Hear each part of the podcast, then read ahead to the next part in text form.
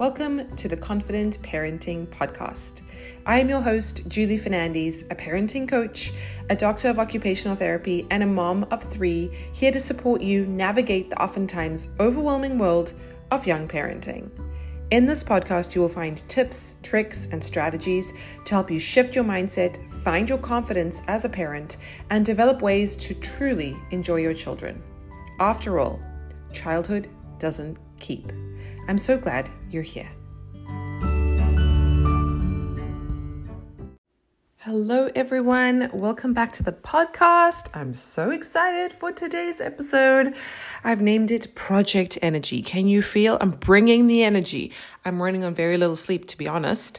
Uh, my 18 month old has really not taken. the advice to to stop waking up. Anyway, that's a story for another day. Um, but I wanted to I've I just wanted to talk about this because this is something that has always been in the back of my mind. So, just a little bit of backstory. I'm really on a quest to be the best version of myself because then I think if I'm the best version of myself, I'm going to be a better mom, like kind of automatically, because that is the secret, really. A better friend to people, a better partner, just nicer to be around. You know, maybe I'll have more friends. And it's really taken me a lot of time and kind of money and energy myself, like to figure out what I need to do to feel my best. And I'm going to be f- primarily focusing today on like food, not so much on you need to sleep eight hours a night. We know those people. Or you need to meditate, or you need to go on long walks, you need to exercise. Yes, we all know that this, but I'm really talking about more the science of my body and how food affects me and things that I've found have been helpful. And maybe some of these things would be helpful to you whilst I technically guess I am a medical professional, I'm not ad- I'm not administering medical advice here. So, you know, take what will serve you, leave the rest, do your own research, all that good stuff. So I just wanted to give you that little quick disclaimer because this is 2022. Uh, yeah, I mean, likely I'm going to continue on this journey for years to come. I mean, it's it's a health journey, right? It's never it's never over but i really wanted to share where, I, where i'm at right now and you know maybe in six months time do another episode on this and see how we how we're going. But yeah welcome to the podcast. If i didn't say that already um, we're all on a health sort of journey you know? So if you're interested in this keep watching uh, some food for thought. See what i did there. Uh, i think i think it'll be helpful. It's something that i've really you know tried to implement in my life and it has not been easy. So i want to save you that trouble uh, so, a little bit of background about me, if you don't know me that well, and you might not know this anyway. Um, I have been having children for the past eight slash nine years. I only have three. I know it sounds like I've got 15. I only have three, but I got pregnant at 30, had my first child at 31, nursed him, had the next one, stopped stopped nursing when I was pregnant, but you know, had the next one, nursed her, couldn't stop her from nursing. Um, had a, mm, I wouldn't even say I really had a break, but then got pregnant again three years later or two and a half years later, and then had another baby, and I'm still nursing this baby. So I kind of want to put that out there because obviously being pregnant postpartum, nursing a child will affect your energy. I do feel like my body is not really like I'm 95% myself, but I'm still you know, I'm still lactating. So that means that my hormones are not fully back to normal, which is fine with me. That doesn't really bother me.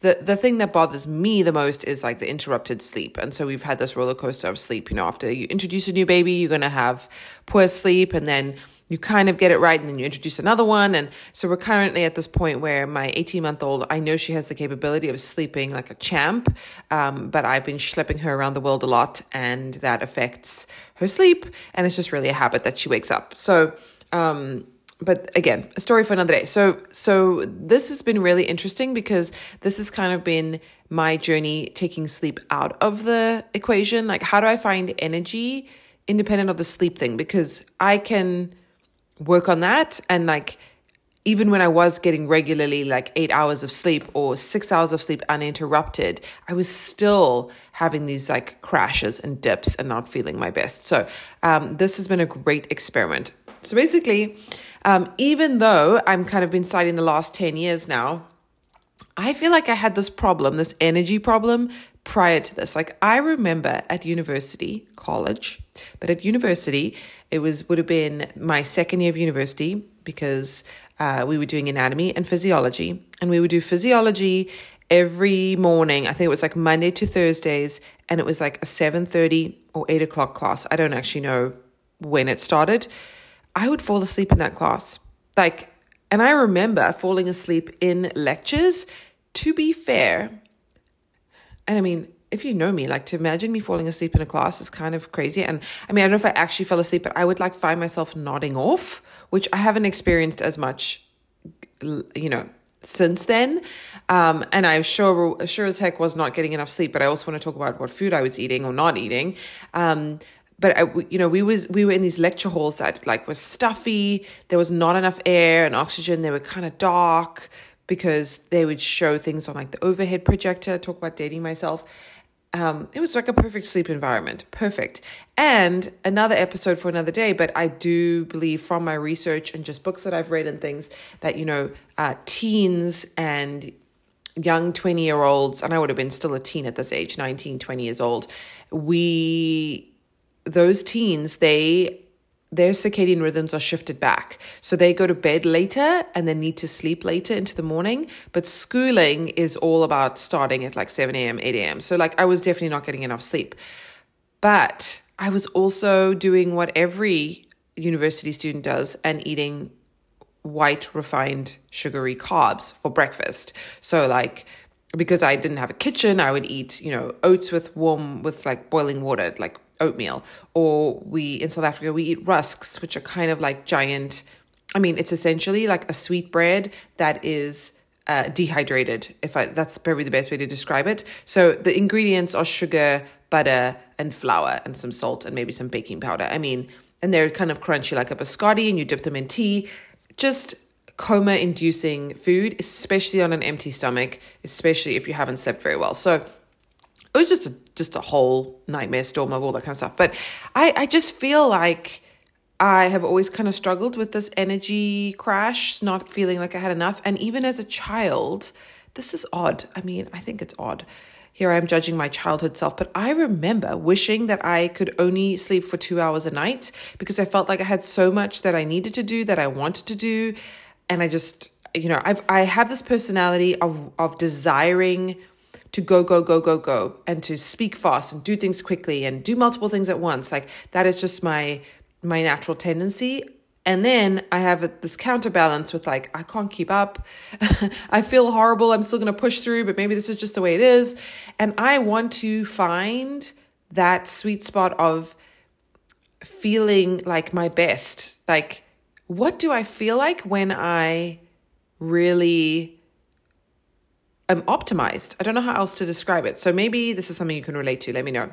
Um, so yeah, so I mean, I have always been on a quest. I feel like to to optimize my energy. So I also want to just talk about how I was eating previously, and you know, this is still very new. So old habits die hard to a degree, but it's been a long time coming. It's like you know, an overnight success, but it's taken twenty years. So it's that kind of thing. So I know as an educated person, you know, what foods are not good for you, right? I know basically, um, in, in general, but different foods affect people differently. Like, I typically don't eat a lot of processed foods, but there are things that are considered processed, like that, you know, um, you wouldn't necessarily like Kraft mac and cheese or something is a processed food but even pasta is a pro- processed food. You know it's not it's not how it exists in nature. That's essentially the definition of processed food. So it's not like i don't eat any processed food but i don't eat like pop tarts on a regular basis or whatever. I'm just trying to think of things off the top of my head. Um, i basically never eat fast food. I would say pretty much never. Maybe once a year like at an airport because I'm struggling because there's like nothing else to eat.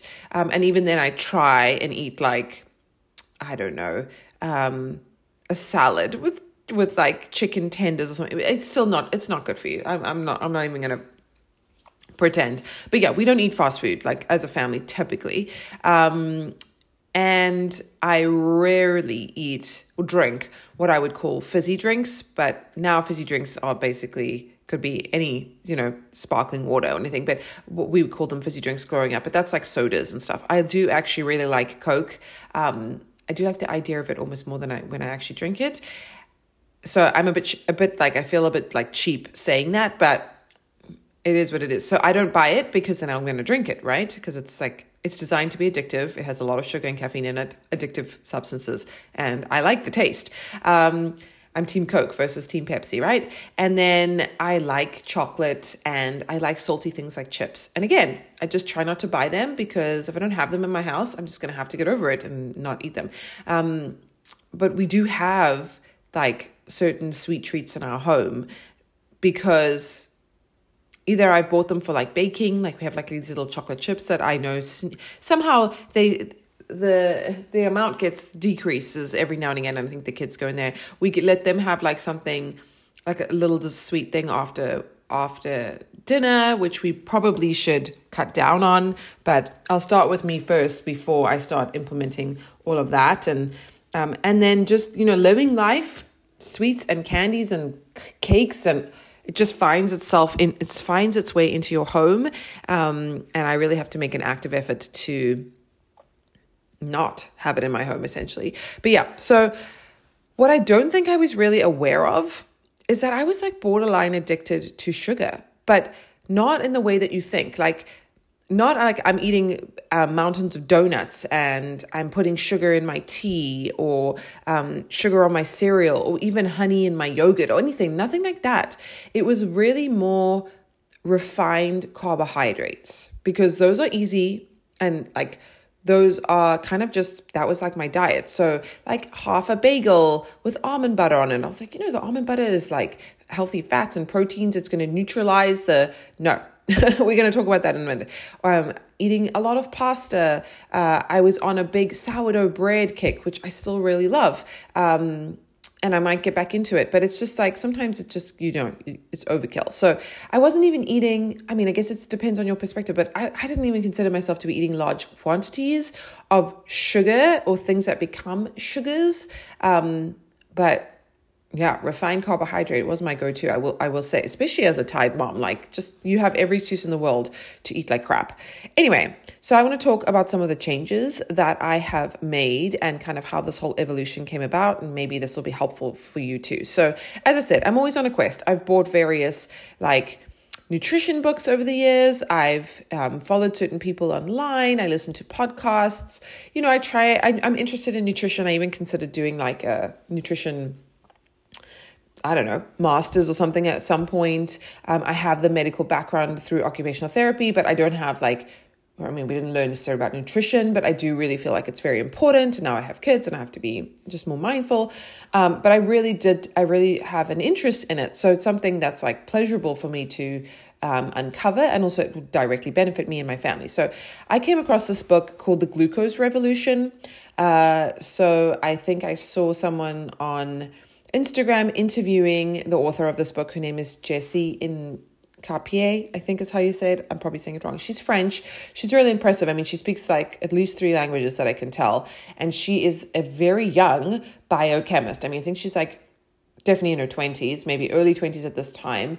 Um, and she speaks about her own discovery of glucose. She was involved in uh, continuous glucose monitors, which we'll get into. Um, but she has like a biochemistry background. I feel like she's been in the US a little bit, but she seems to travel all over the world. And she has this massive Instagram following um, under the Glucose Goddess, if you're interested. And so I bought her book and have started looking at these strategies because her approach is very, you know, do what you can. It's not like you have to do this. And I am not someone who can stick to like a strict, regimented, you will never eat sugar again I need to be inspired to drastically uh, decrease my sugar intake versus being told that I should never eat sugar again. Also, you might not know, but sugar is in so many more things than you think. It's like it's what the end product becomes. So anyway, um, she kind of enlightened me to this concept of glucose and glycation, and I just want to really briefly paraphrase this. So essentially, um, when you eat something, it is natural, it is normal to have a spike in insulin. So, insulin is released from beta cells or beta cells in the pancreas. Uh, they release insulin. Insulin is like the transportation that will take the glucose when you eat it. Glucose is sugar, and that can come in various forms. When you eat it, insulin, the body releases insulin. You get a big spike of insulin. So you get insulin like pumped from the pancreas out into the bloodstream to go and get the little glucose molecules. So I kind of think of it as like, UPS is insulin, and then um, all the packages have been released. That's what you ate, and it's going to the little trucks are going to go pick up the packages and take them to certain places where they are needed, which is like you know the body the brain relies on glucose to function. It uses up i think the most per weight in the body. Um, your muscles need it to function. They will zap it up. So if you're using your muscles right after you eat you're going to like absorb a lot of that glucose.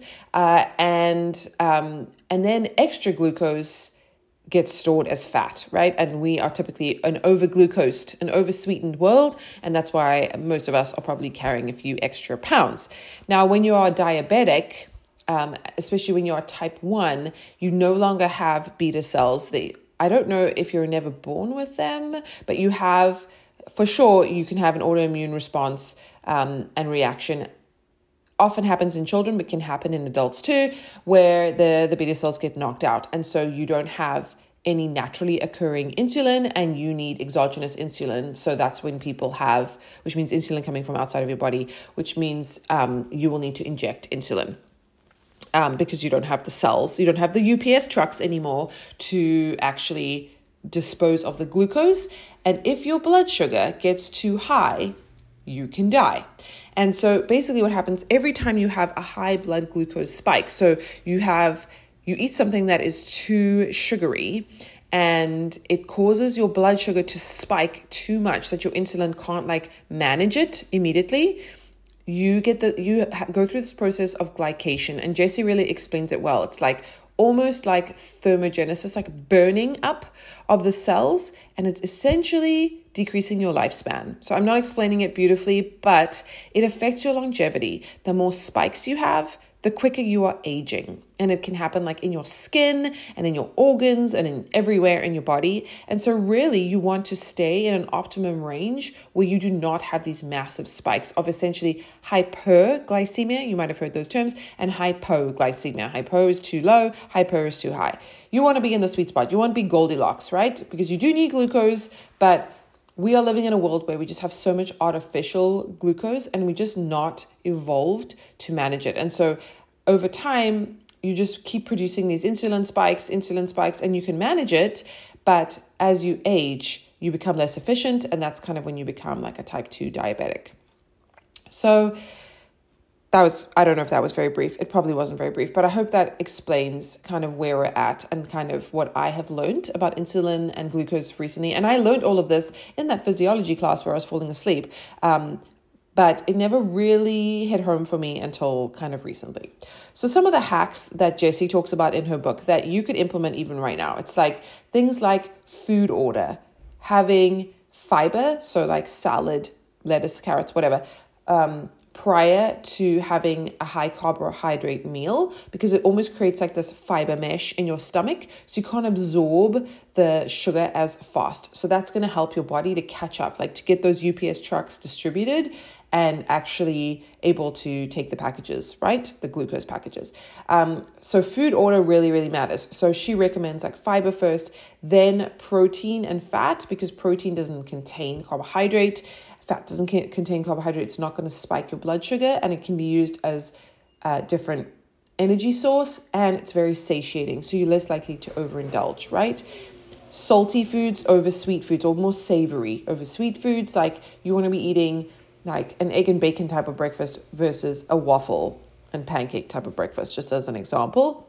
Insert whatever you want here, because again, the waffles and the pancakes are going to have a lot of sugar in them not just the maple syrup you put on top or the powdered sugar, but actually in the actual waffle, and then the the flour that is in the waffle will also, you know, um, I want to say decompose, but it also gets broken down, metabolized into glucose, right? And so that's why bread, pasta, um, pizza, all of these things, rice, all of these things affect your blood sugar, right? Another hack that she recommends if you are going to, if you know that you're going to have like a higher carb meal, like maybe you're going to a birthday party or you want to buy your, you want to have a donut or something, is to have vinegar in water 30 minutes before your meal which is not always possible because like sometimes you want it now and or you it's unexpected right? But you can do it whenever but the vinegar neutralizes some of the acid in your stomach and um, helps with your blood sugar. So 30 minutes of 30 minutes before a tablespoon of vinegar in a glass of water. And then you can also go for a walk after your meal because, as I said, muscles absorb all the sugar. So if you go for a walk or do some kind of physical exercise, she talks about like cleaning the kitchen, doing the laundry, um, you know, washing the dishes after you eat. I'm not convinced it's enough personally to keep your blood sugar in check, but it also depends how much carbohydrate you're eating. Um, you can also work out before you eat because no one really wants to work out straight after they've eaten because they they don't feel you know they're like full. Um, but that will also get you in this like afterburn after your workout which will absorb all the glucose. So it's like just dampens the effect of this huge spike. And if you're not sure what it would look like blood glucose looks like it's kind of like a big bar graph where you have a mountain that goes up and a mountain that goes down and just these like uh, peaks and valleys right? And you can really see. And you really want like a more steady line. And let me tell you, it is hard to get. I have tried. So anyway, that that's that. Then I started doing uh, weekly weigh-ins just for fun. You know, I was just feeling like I don't need to lose excessive weight, but I would be curious because if you don't track something, you don't really know. It's just you guessing. Um, and I was just curious, like, where am I starting? And if I track my weight over a period of time, how you know what would happen? Does it go up and down? do I if I'm starting to be more conscious and mindful of the food that I'm eating, perhaps um, I will just I will see a change, and I definitely have, which has been really nice.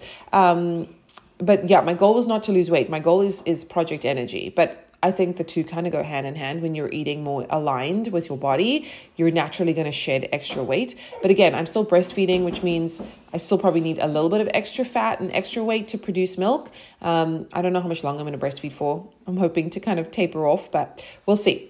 Um, yeah, I just want to feel good. So then I kicked it up a notch, I must tell you and I ordered a CGM, which is a continuous glucose monitor, usually something that only diabetics use.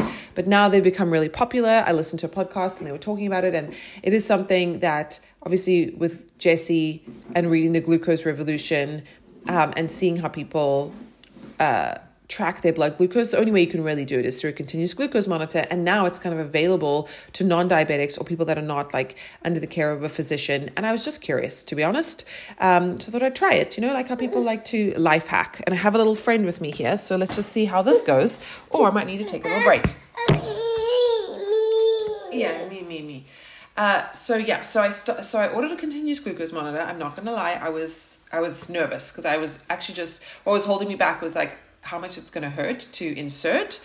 It really doesn't hurt at all. Um, it's like a thin filament, almost like the width of a hair, that really goes into what they call your interstitial fluid. So I have it on my arm. A lot of diabetics will do it on their stomach. Um, it's not like a finger prick, which does really hurt because I've done that before. Um, and yeah, it has been super insightful. I'm just going to do it for like you know a month maybe just to get some ideas. And because if you don't track something you really just don't know what affects you and what is like the breaking point for you. So it's been really really eye opening and even though i've only done it maybe like two weeks 10 days um, actually tracking like now i kind of know what i need to be eating and not eating. So yeah. So then what was really interesting is that we went away for Thanksgiving. And if you listen to the episode before this episode, before this previous episode, so two episodes back, I spoke about like traveling and getting out of routines and um, I fall off the wagon, that kind of thing. I'll link the episode down below. But we stayed with people that I had never met before, that we didn't know very well. And I'm in someone else's house and we are on a little island. So it's not like, I mean, we there was a grocery store, but one and not like and talk about processed food it was just like your very typical kind of small town american grocery store that was not designed for longevity. Let's just say, you know, you could get all the good stuff there. All, I mean, not the good stuff, all the delicious stuff. Um, anyway, I, in retrospect, and I speak about it in this episode, I 100% should have brought my own food. And next time I will, I will bring my own pillow and my own food. Next time we do like a road trip and we stay with people. Um, because I did not have enough food, or I did not have the right combination of food, or the right like quantities of food, and I was hungry. Um, and so I kind of just ate what was ever in front of me, and what was in front of me were things like pie and cookies. It's Thanksgiving, you know, and like um, we didn't have chips, but it was just like a lot of carbs. And eventually I was just like, you know what, I'm just hungry and I'm getting hungrier because of the carbs making you hungrier and crashing. And I felt like garbage. I was on this like sugar roller coaster um, and I was just like, well, I'm not doing this anytime soon. Like, you know, it's good to really have perspective and see how you feel. So, yeah, so that was really eye opening. Um, and then we came home and I'm like, okay, I'm gonna really like commit to this, and I'm gonna talk about that in a second. Another thing that I've implemented, and I've done this before, but I'm gonna try again and be more consistent, is collagen powder. So collagen powder um, you know, I guess it's like touted as this like health food because it's supposed to help you with your nails and your hair and your skin and you know because collagen exists in all of these things, but also um, it has naturally occurring protein in it. So it just helps me get more protein in because I was on a diet, I was on like the white carb diet, not getting nearly enough protein for what I need for my body and my muscles and my um, energy needs. And so I feel like, hey, it can't hurt to just supplement with like a little bit more and so i do a scoop of protein of collagen powder in a cup of tea and like it does it's supposed to be tasteless it does t- change the taste but it's not awful like i can still drink it and I just do it once a day. So I'll link that in the show notes. And I got like a good deal on Black Friday with the collagen. So now I have a lot of it. So now I have to use it. So that'll actually just give me some insight into whether it actually helps because I can use it for like, you know, try it for like six months or something to really see um, the difference that it can make. I'm also just very mindful of, you know, what I eat, the quantities. As I said, I give myself a lot more protein now than I ever used to before, and I eat it first, well, alongside with a lot more greens. I feel like the thing about protein, especially as a mom, maybe, and maybe I'm just using it as an excuse, um, but it just takes a lot more effort, right? Like, you know, eating bread or something that's already prepared it doesn't you don't have to cook it or anything. Whereas protein you probably have to cook it or season it prepare it defrost it if it's frozen. Um, it just takes more effort but it's like so much it's so worth it right? Just like how going to the gym's worth it in the end. Um, but yeah it's really really fascinating. I was finding that with the cgm i would eat a bait half a bagel. So like, to me that's like not a lot. And extra food. So maybe like lettuce tuna, um, pickles, like, you know, just like regular stuff, avocado, and it would still cause a massive spike in my blood sugar. Um, uh, yeah, and it was just like, I was like, really? Wow, okay. And then I would eat a tortilla or like a breakfast taco because we're in Texas and th- those are the, those are dime a dozen over here. But I like it because it's like scrambled egg in a little tortilla. And depending on how many of those I ate, I wouldn't have the crash or I wouldn't have the big spike and then the crash because even though I was still eating carbohydrates, we're not talking about like never eating gluten again. Because for me, I'm not gluten intolerant or never eating um, refined carbs. It's just like, how many can I eat? And then as another experiment, I went out last night and I hadn't really had dinner before I went out. So I ordered uh, dinner and I ordered a quesadilla, and that spiked my glucose. And what was really interesting, so I we ate late, which I shouldn't have, you shouldn't do, right? But it was just is what what ended up happening. Um, I probably ate that at like eight thirty or nine. Like I ate it over a, a, like a long period of time, but I was still awake, or I, or I was woken up by the baby at like eleven thirty or something like that, and I could feel the spike. And I don't know how to explain it. If you've never experienced it, you probably have experienced it and just not known what it is. But it's like this almost tingling sensation in your body, but not in a good way. And it can happen you know, when your blood sugar, it feels different. To me, I can almost tell the difference between um, spiking blood sugar and crashing blood sugar. Like crashing when you feel like hypoglycemic is like you almost want to faint. You you also feel kind of like shaky. It's a little bit different. The spiking is like it's almost like I've had too much caffeine. It's like I'm hyper excited. It's like hyper excitability. It's really, really fascinating. Anyway, so I just know now there's certain things that I need to be aware of. And what was also interesting, once we came back from Thanksgiving and I really um, dialed in the carbs, and it was just more, I was just more um, mindful of them, to be honest. It, I stopped craving sugar. Like, I stopped craving chocolate and any, like, even like fruit. I eat raspberries, and those actually don't spike my blood sugar, and because they're a little sour and they're not very high in sugar. Um, and so I can eat those and not have this big spike, but like a banana or something, I probably would have a big spike. Anyway, what I actually stopped craving sugar, which was really fascinating to me. Like I was like, wow, I haven't thought about eating this all day. This is the first time in my life I feel like that this has ever happened to me. And it's not because I've stopped eating um, like actual candies and stuff because I definitely don't really eat that. It's because I stopped eating massive amounts of carbs and carbohydrates and, and bread products and pasta and things. Just, you know, eating a lot, just being a lot more mindful of it. And it really affected me. So it's like really interesting because I never thought I'd be that person. Never really understood that. And I also think I had a bit of a headache uh, for like a, almost like a carbohydrate headache. I guess like keto flu is kind of what people call it. But it was it was like only for a day, and it was very it was it was annoying, but it wasn't like I could still function. It wasn't that bad. So it's just really interesting to see how this all works. So yeah, um, I want to live a long and energetic life and keep up with my kids and enjoy them and enjoy my own life and do this for me. Honestly, if I didn't have kids, I would still want to be doing this. And I think that's a very important distinction. I'm not doing this for anybody else, but it does benefit other people. And I want to encourage you if this is something maybe that you need to look into I think it would make the world a happier place. I think people will be having a, having far less road rage and tantrums if their blood sugar was more stable. So, um, yeah, let me know what you think about everything that I've shared. This is a long episode, but I feel like I have a lot to say. And if you want me to do a follow up, uh, I'd be happy to do that because I could talk about this forever. So I will link all the resources that I have been using in the show notes if you're curious and let me know how you're doing. How's your blood sugar today? I'm really curious. Um, also, know that I have a new YouTube channel. Uh, I should have probably mentioned that in the beginning, but if you're still here at the end, I really, really appreciate you. I would love you to go over to the YouTube channel and check it out. Uh, I'll have a link for you um, because that is now my new labor of love. Well, it's not a labor of love. It's like it is a labor of love, but it is something that I really am passionate about and want to um, continue to do. So I put out two YouTube videos every week. So you have a lot of content from me coming out. Uh, and I'm excited as we go into this new year to see where it takes us and takes the business and everything. So, um, yeah, please make sure you subscribe. I also offer one to one coaching and I do run group programs. Uh, so, if you're interested in any of that, let me know and we can set something up and just have a call and just chat and see how how you're doing. So, I will leave you with that. Have a beautiful day, week, where, you know, morning, evening, wherever you are. Be mindful of what you're putting in your mouth, and I will chat to you soon.